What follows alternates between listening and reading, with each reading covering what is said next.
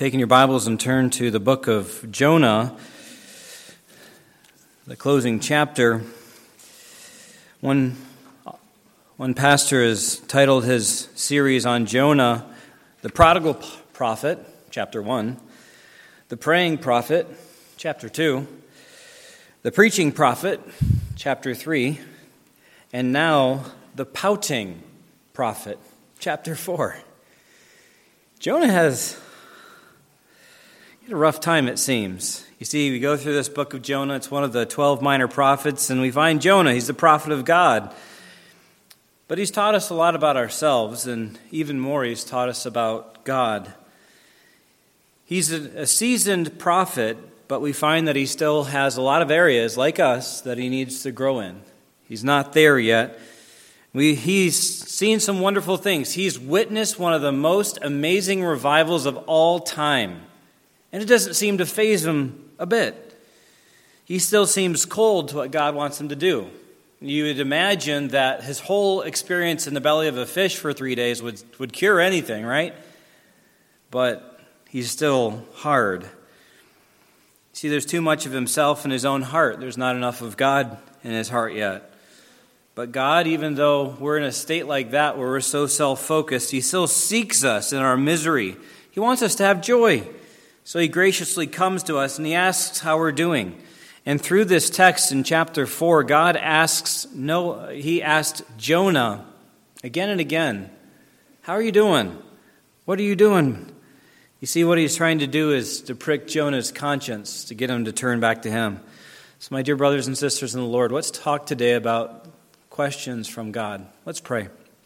Father, we desire as we consider this text to understand what what Jonah would have us know, and the reason that he wrote this book in the first place. Father, we identify with him. We identify with not understanding God as we ought, and we ask that today our hearts would be um, just opened up so that we would be um, we'd be truthful about our thoughts about you, God, and that we would acknowledge you for the gracious God that you are. And we ask that in Jesus' name. Amen. Perhaps you've seen a T V show where they're in a courtroom and the folks are talking and the witnesses are answering questions, and all of a sudden one of the lawyers stands to his feet and says, I object.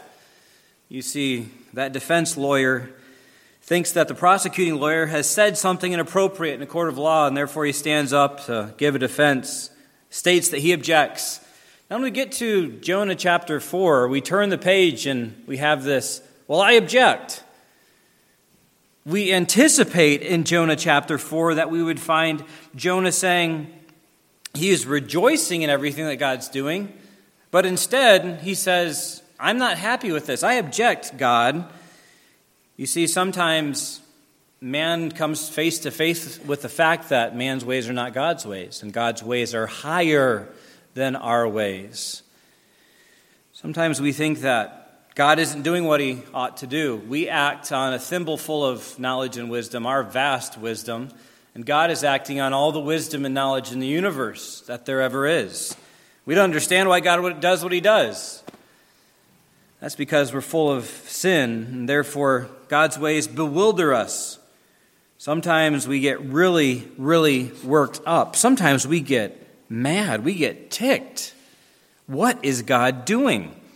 Now, outwardly, we we continue the, the Christian show of doing all the good things, doing what God asks us to do. But inwardly, inwardly, we're torn up. We're not doing good at all. We don't like what God is doing. We don't like the relationship we have with God. It's rotten right now. And that's where we find Jonah. Jonah doesn't think that God has done what he's supposed to do. God thinks that Jonah shouldn't have showed mercy and, and graciousness to the Ninevites. And now it ends up coming out.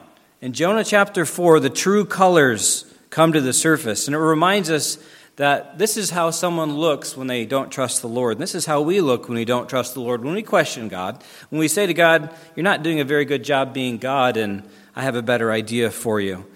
You see, Jonah is so self-focused that he can't focus on the Lord.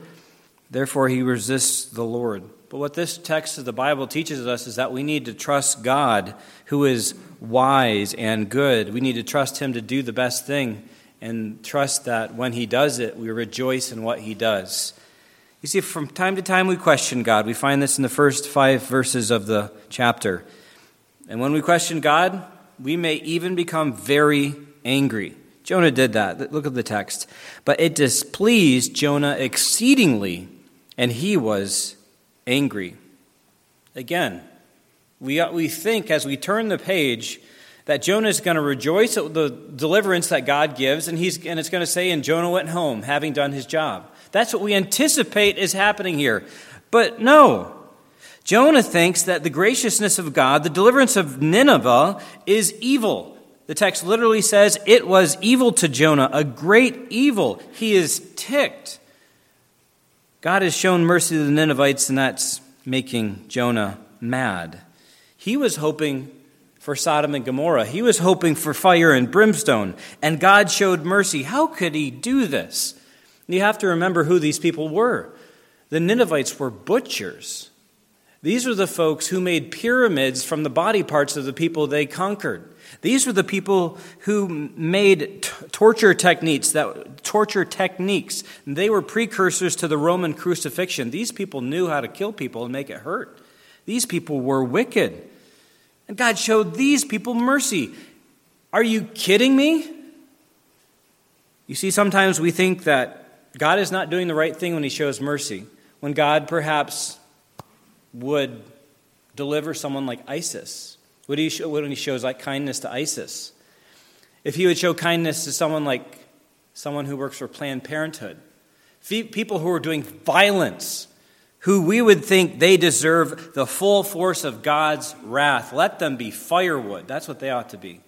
So we question, God, why are you doing this? So there are times in our life when we think that God's goodness to other people is actually evil. When God's not doing what we want him to do, he's not doing our will. Therefore, we may still obey God and go preach to the Ninevites, but tr- truly in our hearts, we're not submissive at all. We don't, we don't understand what God's doing. He's out of line. We perform on the outside and protest on the inside. You see, it's possible to obey God and yet to still have a selfish, stubborn heart. James Boyce once said, "For this reason, many Christians look and act miserable much of the time." It's because what's on the inside betrays our good conduct on the outside. The problem is, what's on the inside eventually comes out. And that's what we see in verse two and three. Jonah chapter four, verse two, "Then Jonah prayed to the Lord and said, 'O Lord, is not this what I said when I was yet in my country? That is why I made haste to flee to Tarshish, for I knew that you are a gracious God and merciful, slow to anger and abounding in steadfast love and relenting from disaster.'" So Jonah tells God, God, you're being too gracious. Jonah believed that God was supposed to be angry at them. He said that he's disappointed in him because he's not doing what a God who is, who is upright and righteous, he's not doing what a God is supposed to do. He's getting it wrong. You see, it's so easy to get angry like this because Jonah's not getting what he wanted in life. These folks were wicked. They obviously would have been enemies of Israel, and he was disappointed that God didn't wipe them out. You see, disappointment is one of the worst things that can ever breed bitterness and distrust of God. Spurgeon said, "Discouragement is one of Satan's chief tools. With it, he pries open the door of sin so that discouraged saints will commit sin they never would have dreamed of doing." Dis- disappointment and discouragement leads to uncharacteristic sins in our lives. We are blind to them so many times. So we, like Jonah, stand in judgment over God. God, you're not doing what you're supposed to do. And therefore, Jonah critics, criticizes God foolishly for misusing his grace. He knew what God was like. He knew what God would do. He knew it because he had studied the Scriptures. He had read back in the law where Moses had revealed, according to Exodus thirty-four six, he knew that Moses said, the Lord before the Lord passed before him and proclaimed, the Lord, the Lord, a God merciful and gracious, slow to anger and abounding in steadfast love and faithfulness. Jonah knew that really old text of Scripture. But he believed that that scripture was only for the covenant people of God. You remember, in context, the people had fallen into idolatry with the golden calf. And to those chosen people of God, the Lord was slow to anger and gracious to them. And Jonah was really happy about that. It is fine for God to be gracious towards me, but gracious towards someone else? No. No. He can be gracious to me, but not towards someone else. That's what he's mad about. God's not getting this right.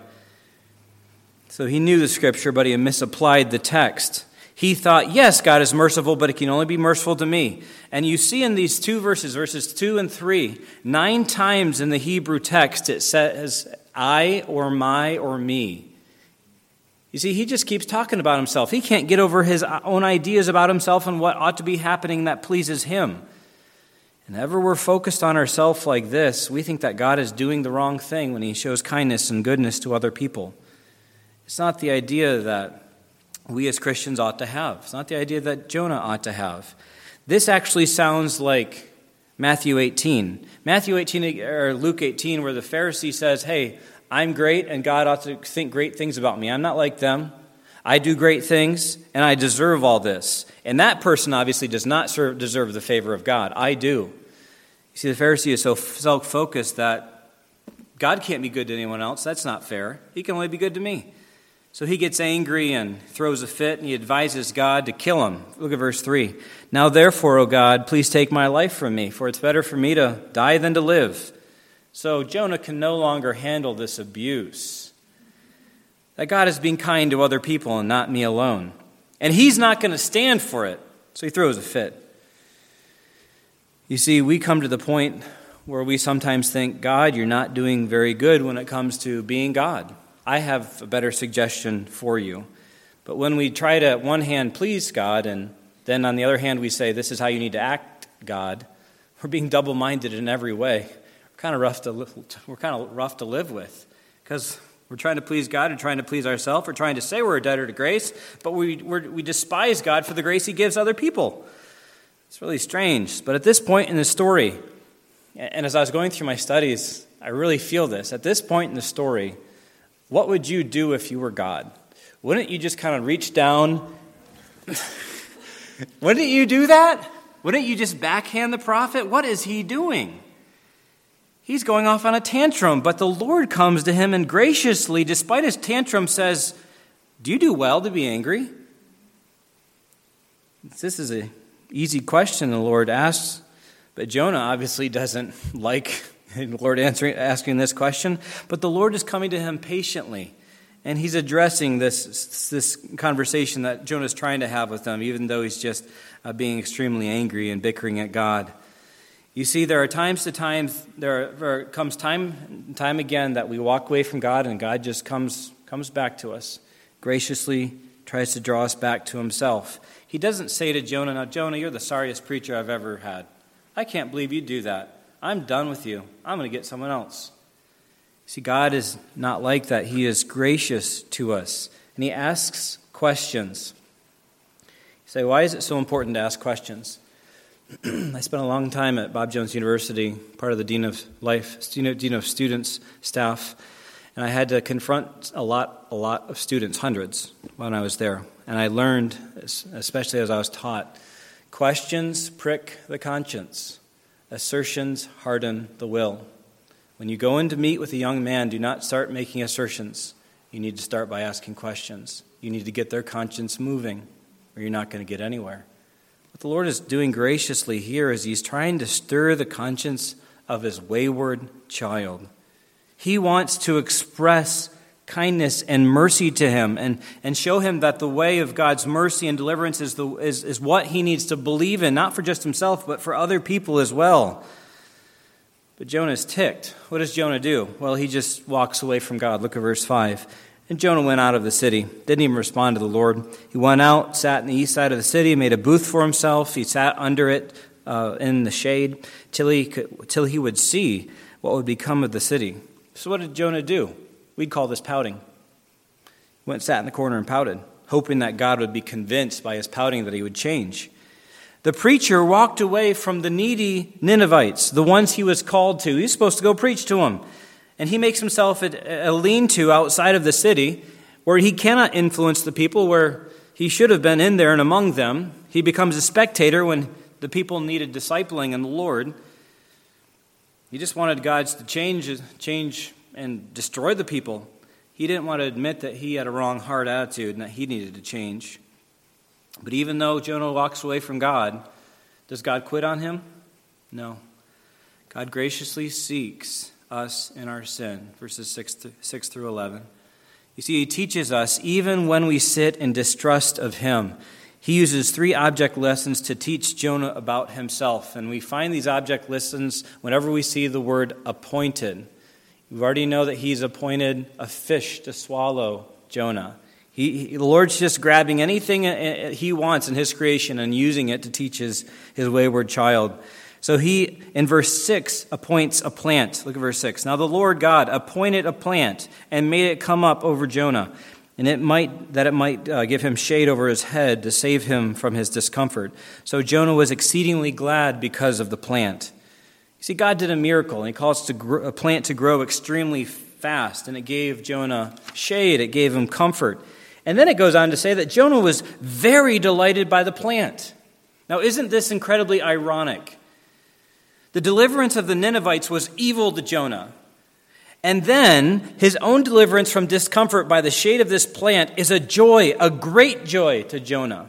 He's excited about the plant and doesn't care about the people. What is wrong with this guy? He seeks his own comfort, and he delights in his own comfort, comfort from this plant that he didn't grow, that he didn't do anything about, but he rejoices in it and doesn't care about the people whom the Lord has been gracious to. He is so self-focused. He's just senseless at this point. But what does God do? Well, he's going to get his attention. He's going to use another object lesson. Look at verse seven.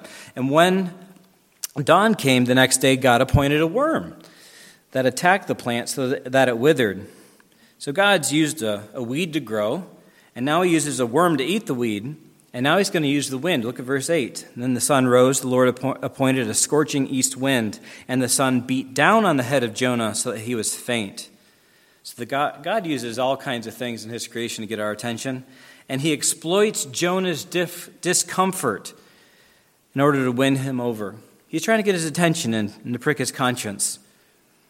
But Jonah, what does he do? He delights in a plant. And when he doesn't have the plant, he wants to die again. Look at verse eight. And he asked that he might die and said, it's better for me to die than to live. And this guy's just complaining and pouting. He's trying. He's again playing the, well, just kill me, Lord. Just kill me. Before, Jonah is angry because God used too much grace on the Ninevites. Now he's angry because life is more difficult than he deserves. God, I'm I'm not comfortable. And if you're not going to treat me like I deserve, just just kill me. He just doesn't think much of the Lord, doesn't care about what the Lord's doing, so focused upon himself. But the Lord continues to, to go after Jonah, and he reveals that he is worthy of Jonah's trust, verses nine through the end. You see, Jonah, not God, has been unreasonable. Verse nine, God said to Jonah, do you do well to be angry for the plant? And he said, yes, I do well to be angry, angry enough to die. Now, finally, Jonah is actually responding to God's question here, whereas before he just walks away in verse five. But notice that there's a great difference between the questions in verse four and verse nine. The question in verse four, God said, do you do well to be angry? What was he talking about in that, that verse? Do you do well to be angry about me delivering the people, the Ninevites? And now in verse nine it says, do you do well to be angry for the plant? All right, which one is Jonah going to choose? Being angry over the plant or the people? He pities the plant. Verse ten, the Lord said, you pitied the plant for which you did not labor, nor did you make it grow, which came up in a night and perished in a night. You see, this is incredibly unreasonable where man values something that is so temporal over people who have souls that will last forever. So Jonah has compassion on the wrong thing. He he likes things a lot, not people, and he pities himself above other people. He pities his own comfort, comfort before other people's deliverance, and that is unreasonable. Yet there's an even greater principle than that. There's a greater principle than we have to pity people, not just our things. What is most important is verse eleven. God has a prerogative to show mercy to whoever he wants. Look at verse eleven. And should I not pity Nineveh, that great city, in which are more than one hundred twenty thousand persons who do not know their right hand from their left, and also much cattle? So the Lord asked Jonah, doesn't the Creator have the prerogative to show mercy to any part of the creation I want? He does. God has the prerogative. He, there are more than one hundred twenty thousand individuals that God cares for there. People who are so sunk in sin that they do not know how to discern between right and wrong. So God, oh, God is going to open their eyes and he's going to have them turn from their sin and turn to him. But selfish people don't see value in God's mercy. Selfish people only see value in what God does for them. And anything that God does for other people is just wasted. See, Jonah didn't think that God was being very good at being God. But what the Lord was trying to say is, I will show mercy whomsoever I will. And that is a prerogative that I have because I am the Creator God, and I am the person who gives out mercy. You do not determine that, Jonah. You see, God seeks people out, and he teaches them by his grace. Even people like Jonah, who, when they ought to be rejoicing in all of God's deliverance, he runs after them. You ever tried to run after someone who doesn't trust you and love them? That's what the Lord is doing. He cares about them. And we come to the end of the book and we think, what is? Where's the next verse? Where does it go to next? What did Jonah do? What did he say? Did he turn? You know, we don't have any more verses in this book. But a question I have for you, or perhaps a reminder, who wrote this book? Jonah did, by inspiration of God. Jonah wrote this book. Who could have such insightful thoughts about himself and about man's sin nature than a person who has truly come to grips with his own sinfulness and God's graciousness? Don't you think Jonah, having had to write this kind of thing about himself, probably came to grips with where he went wrong? He came to grips with the fact that God is gracious, with the fact that God can deliver whomever he wants to. And instead of saying, God, I ought to be angry because of what you're doing, say, Lord, you can deliver whoever you want, and I'll rejoice. If I can be a part of it, I'll rejoice. And we believe that Jonah learned that God is a gracious God to sinners, even to sinners who hate him and run from him, as Jonah did. So if Jonah learned that lesson, we can learn the lesson too. We can run from the Lord. We can think he's not doing the right thing, but the Lord still pursues us and desires that we turn to him. And that is wonderful. That's what we learn. We learn about a wonderful, gracious God from the prophet Jonah. Let's pray. Father, I ask that you would encourage us with who you are and the kind of things you do. You know, we are so quick to to quit and to uh, uh, be very short-fused with other folks and uh, not to be slow to anger at all, just to let them have it. But Lord, you are so kind and gracious, and you give us such an example of being slow to anger and abounding in steadfast love and being merciful and gracious. Lord, just encourage us. Encourage us with that kind of a God that we worship and serve. Lord, that you don't take us out when we just slip and fall away. Father, you desire that we be set back on the path and set back in fellowship with you. We know that was your desire for Jonah. And Father, we pray that we would know you and see you as you are. You are a good God who acts in knowledge and wisdom. And Father, it is your prerogative to save people from their sin. And may we always rejoice in that. We ask that in Jesus' name.